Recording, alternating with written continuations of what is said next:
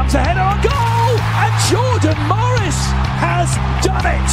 Appealing in vain for offside, the Chicago Fire defenders, Jordan Morris from the doorstep saves the day for the Sounders.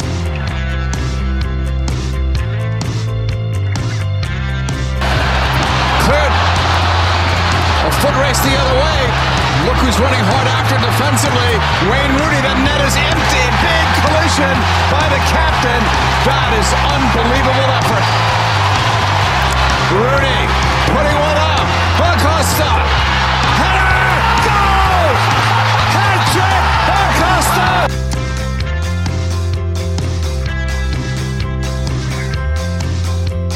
Paul picks it up. Paul's cross. Ibrahimovic. Oh, are you serious? It doesn't get much better than this, folks.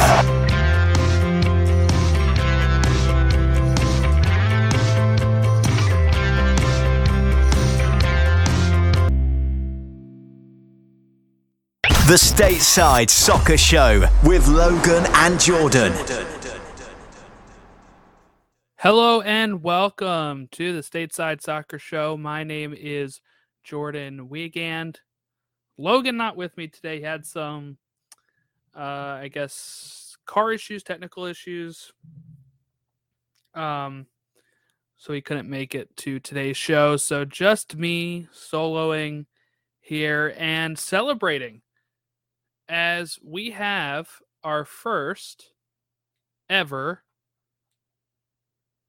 American and first ever MLS team to win the CONCACAF Champions League. Seattle Sounders had done it. First CONCACAF Champions League champions to hail from the MLS. Uh just an incredible achievement. All the trophies they've won. There's really nothing left on their list except for, you know, Leagues Cup when that starts getting going. So they will advance to the Club World Cup, which has been confirmed now to have one more tournament of just the seven teams. I think we talked about that last week, how the last one was supposed to be the last one with seven teams, and they were supposed to expand to 24. This one will be the last one with seven teams before expanding to 24.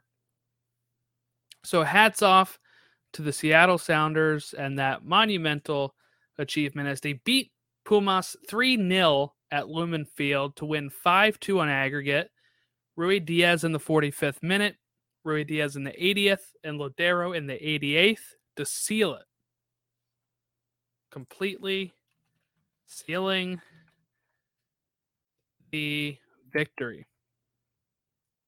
Uh, Garth Lagerwey, who has been just an absolute mainstay for the Sounders since 2015, uh, where he has taken over the job of general manager back in 2015 and really has to be what like the best GM in Major League Soccer. It's got to be up there. You know, with RSL, he took RSL to the CONCACAF Champions League final as well. He won an MLS Cup there as well. Uh, he departs for the Sounders, where he has won since 2015. Right? We look at the 2015 era of Seattle Sounders. And what they have won since 2015 is two MLS Cups, 2016 2019, and a CONCACAF Champions League. So in the you know, in the steps before that, they were winning supporter shield, they were winning open cup. They had to get over the hump. He gets them over the hump in 2016. They win it again in 2019. They got to, you know, uh, what finals in 17 and uh, 21, or no finals in uh yeah 2020 sorry. 17 and 2020 winning it in 19 winning it in 16 they are the team that has what qualified the most for the CONCACAF Champions League by the way Seattle this is including all the times not just under Lagerwey Uh, seven participations in the Champions League, which is most by an MLS team all time. They're top three in wins, points, goals, and assists in the MLS regular season since 2012. And five titles in all competitions since 2012. Again, with Lagerwey, he joined in 2015, but uh, I assume he's going nowhere, right? You, you're set up pretty, uh, pretty well here um, with how you have it going. And uh, you know what next would be the Leagues Cup, right? That's what you want to get next. But they've won. This is just let's talk about Seattle as a whole now, right? MLS Cup, two of them, Supporter Shield, four Open Cups 09, 10, 11, 14, and now a CONCACAF Champions League.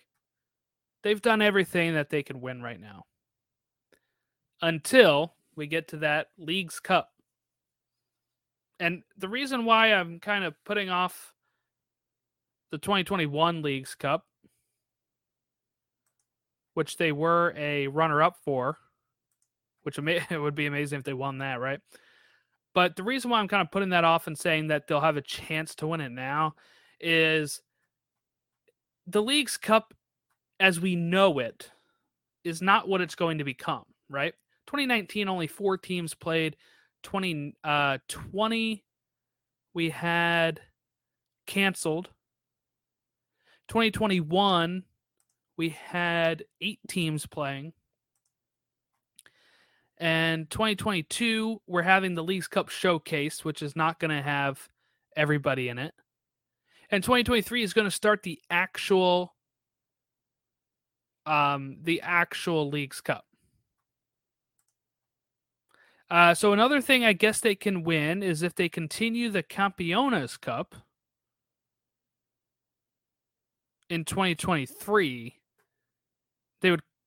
uh, you know, they'd have to get to 2020 was canceled, so they haven't had a chance to win that yet since they won an MLS Cup. So they have to win an MLS Cup, qualify for the Campeones Cup, see if they can do it. New York City FC is qualified for it, obviously, with their with their win. Um, Atlanta United and Crew have won those. So I mean, we're looking at progressively how well these these MLS teams have been doing in CONCACAF competitions recently. The Leagues Cup, we've only had Seattle get into a runners up spot. Campeones Cup, we've had two wins. And in 2023, like I said, the Leagues Cup is going to expand to include all MLS and Liga MX teams.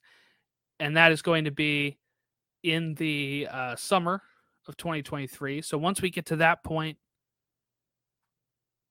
we're going to be saying, hey, Seattle could be a favorite for that. And that'd be another trophy for them to add to their cabinet. Uh, they are really, as we start looking at it, the best team in MLS history uh, just how consistent they are. Consistency over multiple eras, even. You know, uh, when they started winning their Open Cups, that's a totally different style of MLS is what we're at now, and it's a total, you know, totally different GM than what we're at now with Lagerwey. So as long as he's there and as long as Schmetzer's there, this club's going to be consistent. This team is going to win games, and the fact is you know, Ruidíaz is is a huge part of this team. Lodeiro is a huge part of this team. If they can keep those players here, they got chances to just keep on rolling. And then they'll find new talent. I have no doubt about that. They'll find new talent to bring it in. Now, when we're looking at their MLS form right now, obviously not great, right? Three straight losses, but they had to go from winning a CONCACAF Champions League to go to Dallas just a couple days later and play there, and they end up losing. So uh, you know that that moves Dallas all the way up to fourth, but Seattle sits thirteenth place with just um, seven points to get to a playoff spot. They're seven points behind. They also have two games in hand of some of these teams. They have three games in hand of a few of the teams. So you can't count them out yet they can go on a run this summer. That's usually when they like to pick it up some. But even if they don't make the playoffs right now, this season. It's a, it's a success due to winning the CONCACAF Champions League. There's just no doubt about it. Winning that CONCACAF Champions League is a huge deal. To be the first one, to say that you're the first MLS team to win this, you know, they're going to be able to raise the banner. They're doing that in July. It's going to be a great time to be there. It seems to always be a good time to be a Seattle fan, really, with how great they've been. Before we get to uh, anything results wise, uh, Montreal also came out and said that we have listened to our supporters and our partners. We will soon unveil a new logo, which will be officially used as of the 2023 season.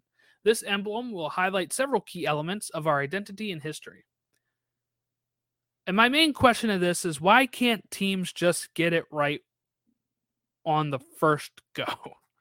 And what I mean by that is announcing a rebrand, not taking into account anything that the fans want. And then they unveil this new identity. People hate it. And they have to backtrack. We've seen it with Chicago, with the crown logo. We've saw it with the crew, with them removing the word crew. People freaked out. And now we see with Montreal, they had changed their logo. Everybody raised hell. And now they have to backtrack again. Why aren't they just doing the due diligence before they spend millions of dollars on a rebrand that then they'll have to overwrite, backtrack on a couple years later and spend another couple million on this. I mean, that's if that's how much it costs, right? I, here's the thing: they do have to pay for somebody to make the logos. They have to pay for research and development, and you know, what are those things called? Like where they, uh, like polling type things, you know, where they say, "Here's this one and here's this one." What does that make you feel like? You know, when they go to all these people and have them look at it. I'm blanking on the on the term right now, but focus groups. There we go, focus groups. Um, so they have to pay money on that. They have to pay money on you know rebranding signage around the stadium. They have to, uh, you know, change the logo on. That means they're going to need a new jersey refresh, right? In 2023. If they've already started working on it, they have to backtrack It's a whole lot of stuff.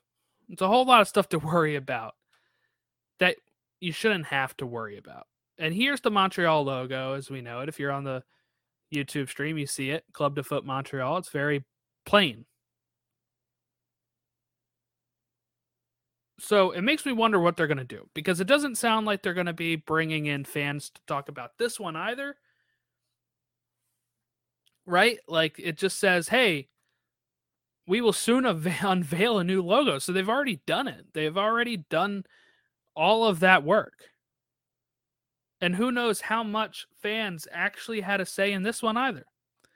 And why aren't we just allowing them in on this? You know, Chicago let them in on it and they were able to backtrack from the crown logo to this beautiful logo. I like it. I love it. I want some more of it. I want more like this and less of Montreal this.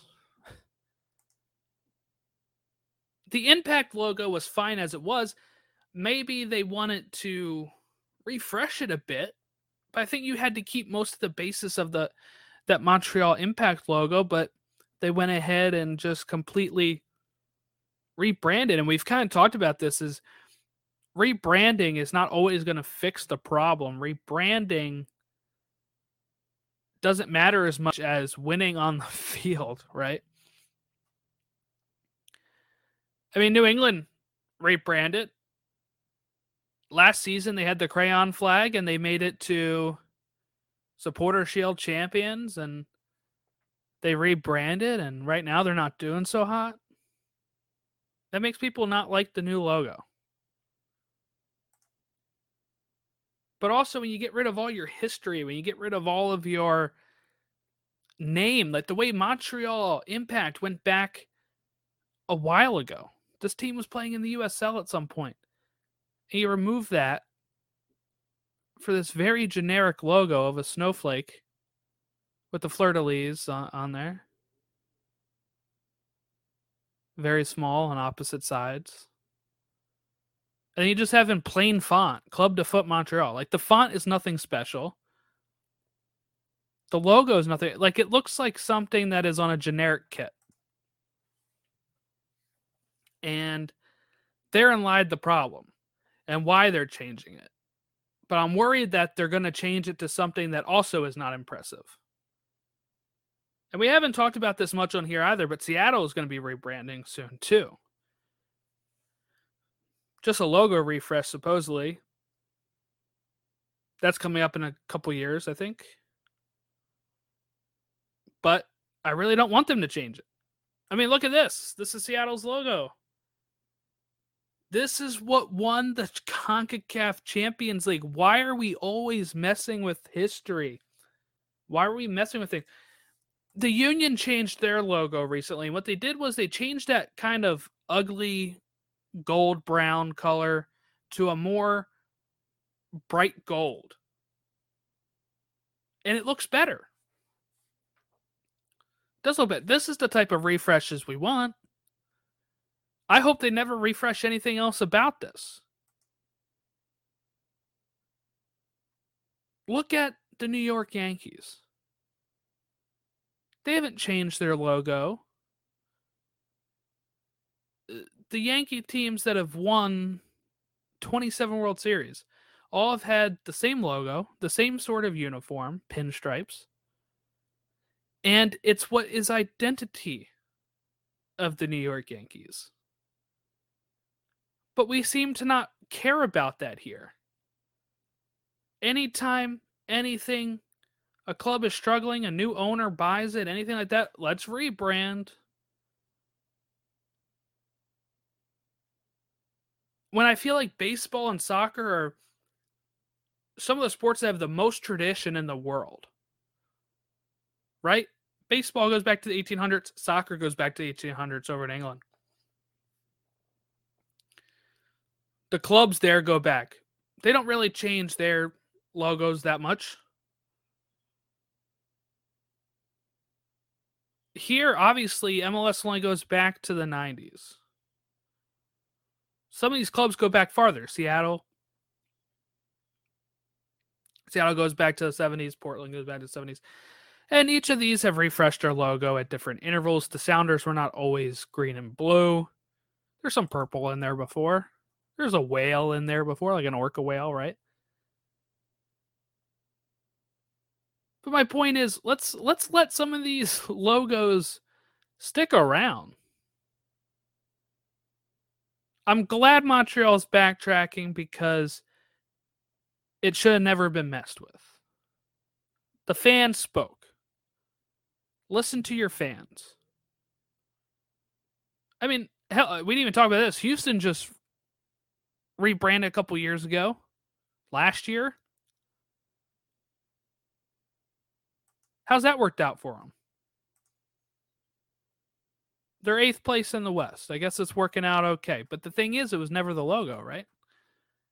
That kind of stuff is when they want to kind of act like they're doing something. Oh, here's our refresh.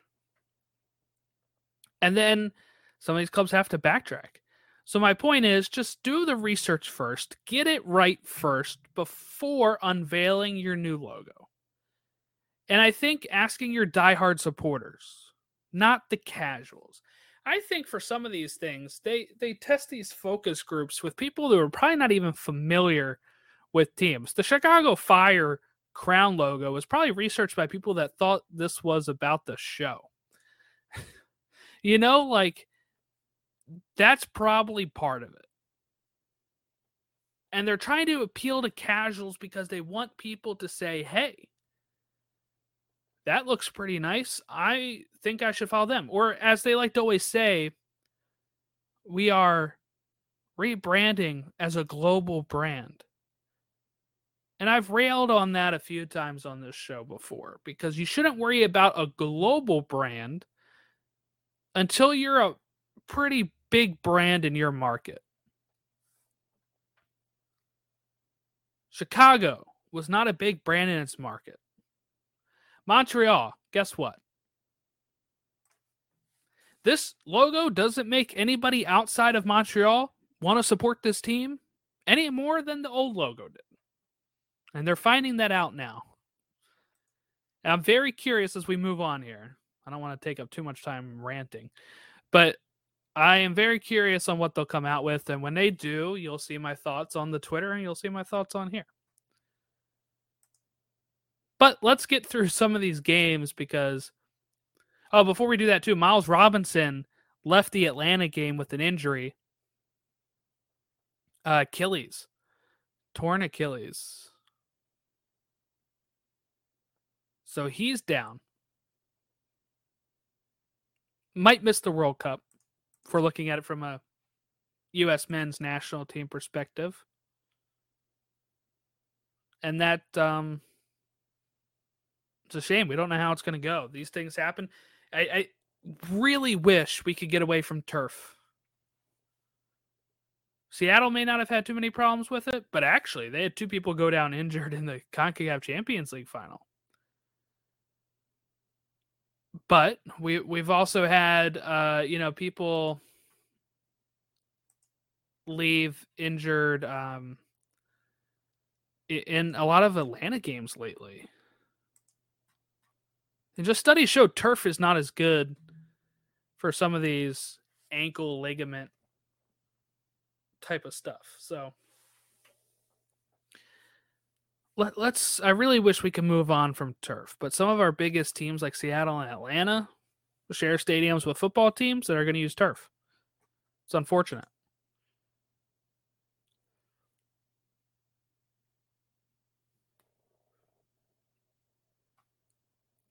Okay.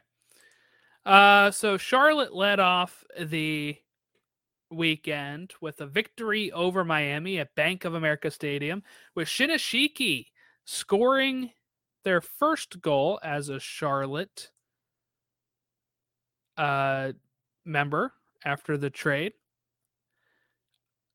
So 68th minute, Andre Shinyashiki scores a goal. Great for him to get get started on the right foot there after the trade. And uh, I'm sure that will endear him to the Charlotte faithful who had decent crowd 32,018. Yeah. But you know Charlotte uh doing doing pretty good. They're up to uh 8th place in the East the East is crazy. We talked about this last week. I mean, looking at points, they're in 13th place, uh, 13 points, sorry, in eighth place for Charlotte. That is six points off of Philly in first. There is a nine point difference from first place to 14th place Chicago Fire. That's where that's where we're currently at with the East. So these teams are going to be moving up and down the Eastern Conference all season. All season. Uh, Montreal crushed Orlando. Orlando 4 1. Uh, Waterman with the 21st minute goal, Mihailovic in the 52nd. Matinho pulls one back to make it 2 1, but then Torres and Brault Guillard are going to score in the 81st and 84th minute to give Montreal a 4 1 victory at home. And that's going to move Montreal all the way up to third place in the East. They have 17 points, uh, two points back of Philadelphia and first of the East. They have uh, 20 goals for, 19 goals against. They so really that is one of the highest goals against in the East. I think it's uh, second highest, tied with Miami, 19 goals against. But They still have a plus goal differential because those 20 goals, which is the most scored in the East. So, yes, that puts them 17 points. They have five wins, two draws, three losses. And uh, there you go. They have not lost in their last five. They've beat the Red Bulls. They beat Vancouver. They drew with the Union. They beat Atlanta. Then they beat Orlando. That's their last five results. That leaves Orlando in fourth, by the way. They have 15 uh, goals against, 13 goals for, and they sit currently with 17 points, just like Montreal, but with a negative two goal differential. As Orlando seemingly always start to do this now, where they start off hot and then a couple, you know, third of the way in the season start kind of dropping off a bit. We'll see how it goes for them later, but I wish I could get Logan's thoughts on this, but that's two losses now in the last five for Orlando with the Red Bull loss 3 0 and the Montreal loss 4 1. They beat the Fire, they beat the Crew, and they beat Charlotte, Orlando. So kind of a mixed bag from them to start the season and, and also a mixed bag in the last five games. But they have five wins, two draws, and four losses, Orlando does. Okay. Atlanta beat Chicago 4 1. So another 4 1 scoreline here. Cisneros uh, in the third minute and the 27th minute and the 36th minute. So a hat trick for Cisneros. Uh, and uh, 04 for Chicago scored in the 11th to equalize at that point before Cisneros got another two goals. And then Brooks Lennon in the 90 plus one. Uh, Atlanta edged possession 61 to 38. Uh, shots edged to Atlanta 16 to 4. Seven shots on goal to two for Atlanta, and that leaves Chicago at the bottom of the East, as I just mentioned. And that puts Atlanta just in a playoff spot in seventh place with 14 points. So they're only three points away from third, and they're only five points away from first. So, as much as we've talked about Atlanta struggling this season. They do have three losses in their last five, by the way, and a draw. Only one win in their last five. The East is so tight that they can conceivably still jump up higher in the spots. Now, the thing is, are they going to? Probably not. And the reason I say probably not is because I am worried about their injuries and I'm worried about just the overall state of the team.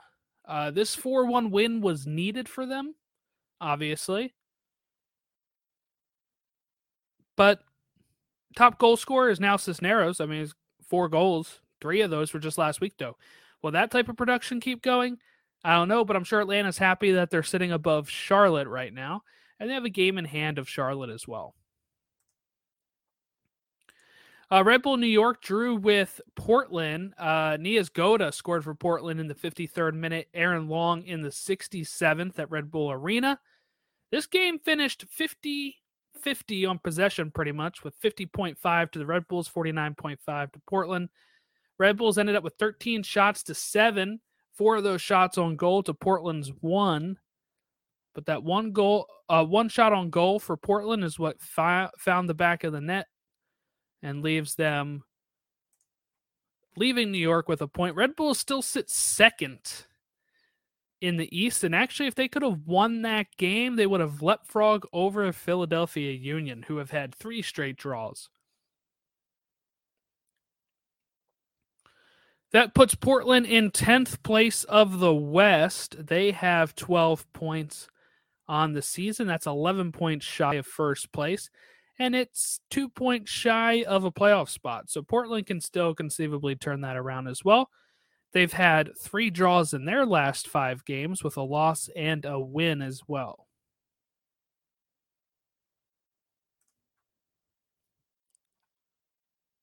NYCFC drew with Kansas City at Citi Field. NYCFC have had uh, only nine games played. So they're one back of the top three and two back of fourth and fifth place in the East, but they have 14 points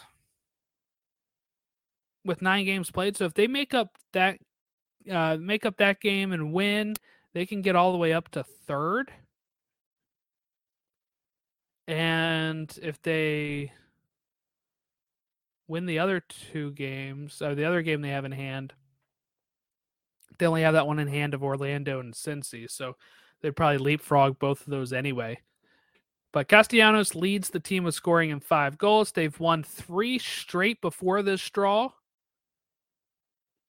And again, it kind of comes to I don't want to make fun of them for their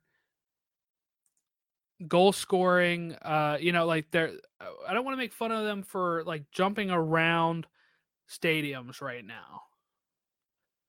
But what I want to point out with that is when you have multiple home stadiums, I feel like you lose your home advantage. So I'm not so sure that we can even say, oh, they had this one at home. They should have won this one. It's at Citi Field. They haven't played there too many times. It's kind of been a more thing recent the last two day, uh, last two years. So I don't know how much we can really say that's a home field advantage. DC United got a much needed win over Houston Dynamo 2 0.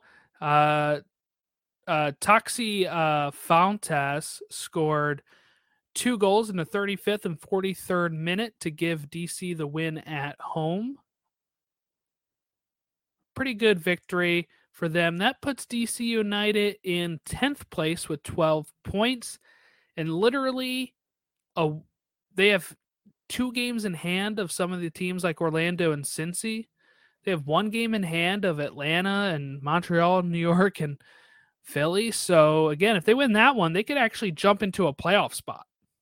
They're only two points back of NYCFC. And that's with three losses in their last five, but they've also had two wins in their last five against DC uh, against uh, New England, and then this one against Houston Dynamo. The Revs draw with Columbus at Gillette Stadium. Barry in the 27th minute. Then Jones in the 70th, Buksa in the 82nd, and then Hurtado is going to equalize for the crew in the 89th minute. People very upset about Omar Gonzalez coming in in the 84th minute because Omar Gonzalez just hasn't been good for a couple years now. He's going to come in, they're going to give up the tying goal, and it's just kind of rinse, wash, repeat for the Revs and Omar Gonzalez. So not great. Not not really winning the fans over in New England. Uh, Minnesota hosted Cincinnati at Allianz Field, and Cincinnati is going to score the game 90 plus third minute. It's Brandon Vazquez who is going to score that goal. And that's going to bump Cincinnati all the way up to fifth place with 16 points. They're only three points shy of the Union. Now, the Union have a game in hand. So does Red Bulls in Montreal. But that's that's pretty crazy. Uh, I mean, they're only one point back of since uh, of Orlando City. And Cincinnati started off really bad. They've won three in a row, though, and Brandon Vazquez is their leading goal scorer. They beat Toronto. They beat Toronto back to back games and then they just beat Minnesota United. Minnesota, who is in seventh in a playoff spot in the West right now with 14 points, that is seven points. Uh, no, sorry, nine points back of first place, and uh, about two points back of fifth, and five points back of fourth. So if they're looking for a home playoff spot, they are five points back of that. They've played 10 games. Dallas beat Seattle 2 0. We kind of already talked about that a bit. Jesus Ferreira in the 65th minute, Paul Arriola in the 88th. That was at Toyota Stadium. Dallas sit fourth in the West. They've won three in the last five with two draws, so they have not lost in their last five. And they are the only team in the West that can say that. Every other team in the West has lost in their last five.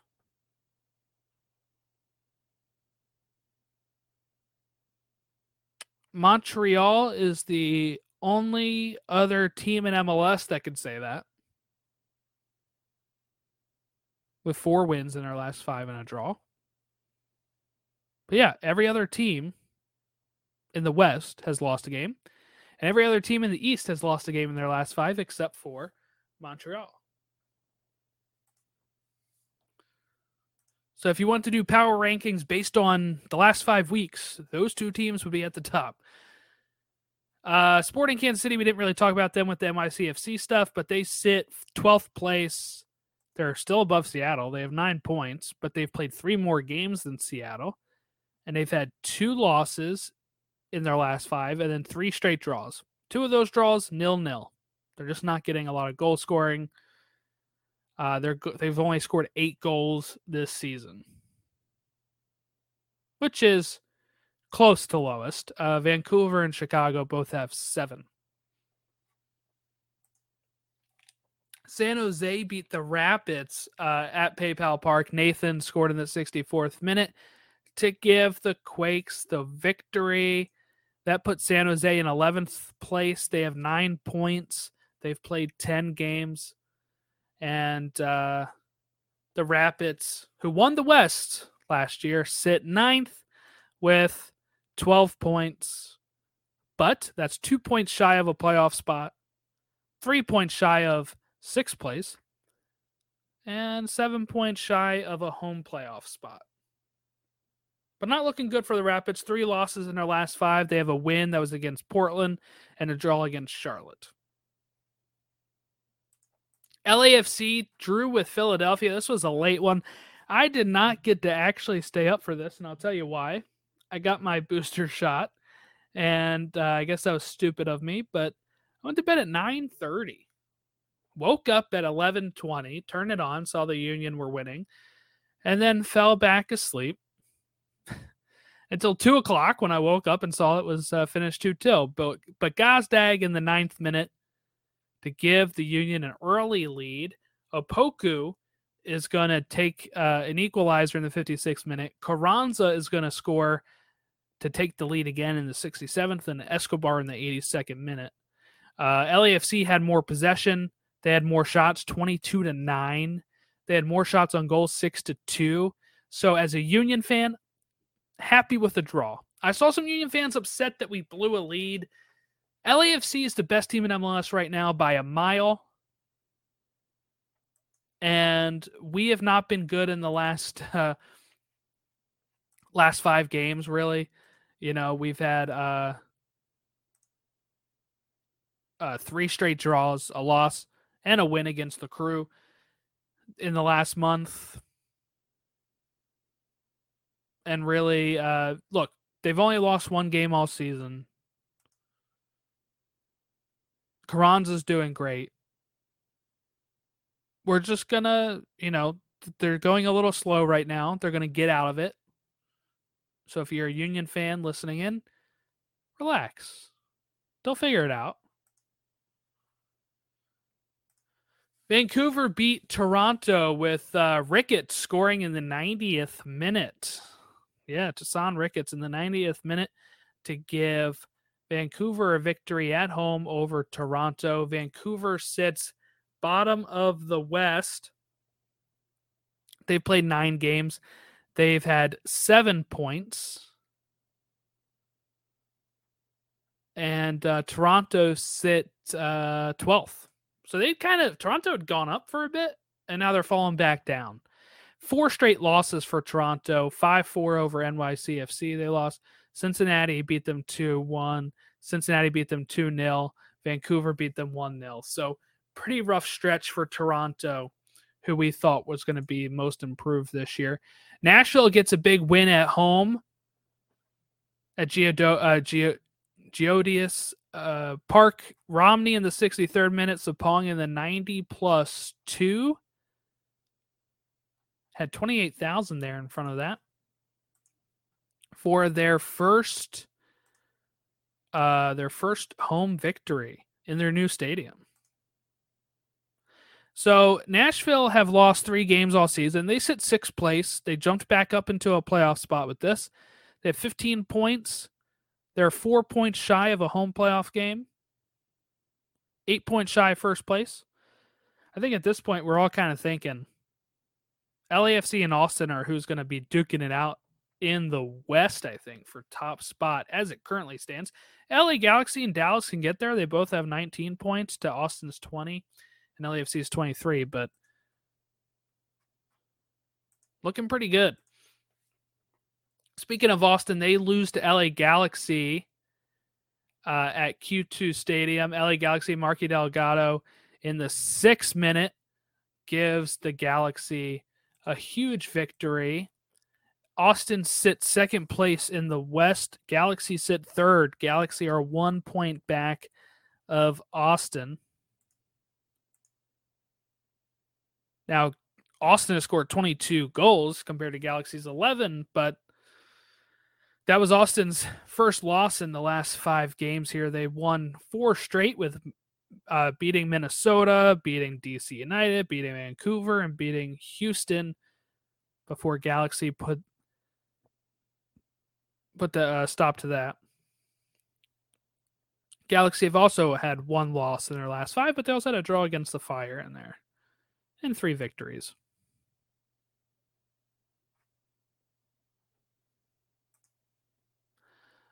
Okay. Uh, then also uh, on Wednesday, we didn't talk about this one yet, but on Wednesday before the MLS Cup final, I mean the CONCACAF Champions League final, Cincinnati had beat Toronto two 0 uh, Priso uh, Mem Membongu, sorry, I think I messed that up.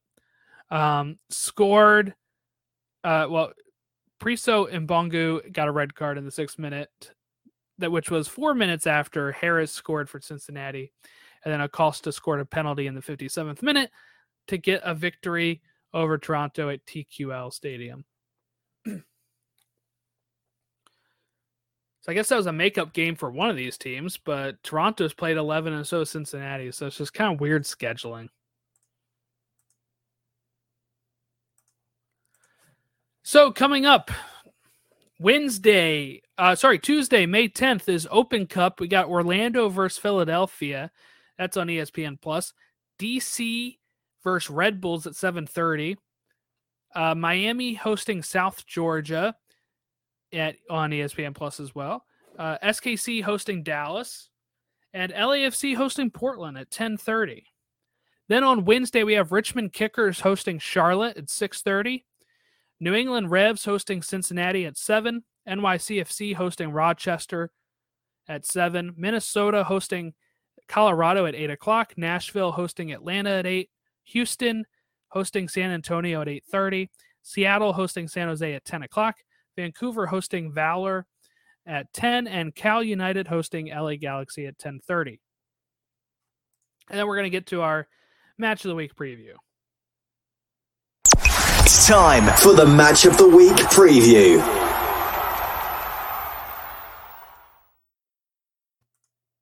All right, we have on the weekend Toronto versus Orlando at three o'clock. We have at three thirty on Univision, TUDN, and Twitter. Colorado Rapids hosting LAFC. Charlotte hosts Montreal at seven o'clock. NYCFC hosts the Crew at seven. Vancouver hosts San Jose at seven. Seven thirty, Philadelphia Union hosts New York Red Bulls. Chicago hosts Cincinnati at eight o'clock. Miami hosts DC at 8. Houston hosts Nashville at 8:30. Salt Lake hosts Austin at 9:30. Portland hosts Kansas City at 10 o'clock, and LA Galaxy hosts Dallas at 10:30. All those games are on D, uh, or on ESPN Plus if it's not that Univision game. Then on Sunday we have an ESPN doubleheader: 1:30 Atlanta, New England, and Seattle, Minnesota at 4 o'clock for me, I'm going to be a little biased here. Philadelphia Union Red Bulls 7:30 at Subaru Park is a big one for Saturday. We have the top two teams in the East going up against it. They've both been very good this year. Red Bulls are one point behind. Minnesota, I mean, Philadelphia are at home, so they have to get some points here, get all three, get that buffer between you and the Red Bulls. But for a Red Bull side, this is a big time for them to nab some points on the road. Philly has had three straight draws and a loss before that, so they're not in good form. Red Bulls have beat Orlando on the road. They beat Chicago on the road, so they can definitely win on the road. So if you're a Red Bull fan, you're thinking this is pretty good. This is lining up pretty good for us to maybe give Philadelphia their second loss, the first loss at home of the season. All right. Well, we went through a lot there. Uh, so that's my match of the week preview. We have some more midweek games coming up next week. So we'll talk about that next Monday. But I just want to thank everybody for listening to our show here. Follow on Twitter at Stateside Show, Facebook.com slash Stateside Show, or Instagram at Stateside Show. You can also email us statesideshow at gmail.com. Hopefully next week we have Logan back. I know he's getting ready for his trip to England. But yeah, I hope everyone enjoys these Open Cup games we have coming up. We got some good MLS teams entering the fray. We got them playing against some other big MLS competition. So let's see how it goes. But that wraps us up here. So thank you all for taking the time. Hope everyone enjoys the soccer we have coming up this weekend. we'll see you next time. Kamara throwing his body in. It's going to fall for Ibrahimovic. Oh, come on! Come on! Thank you for listening to Stoppage Time Soccer Show.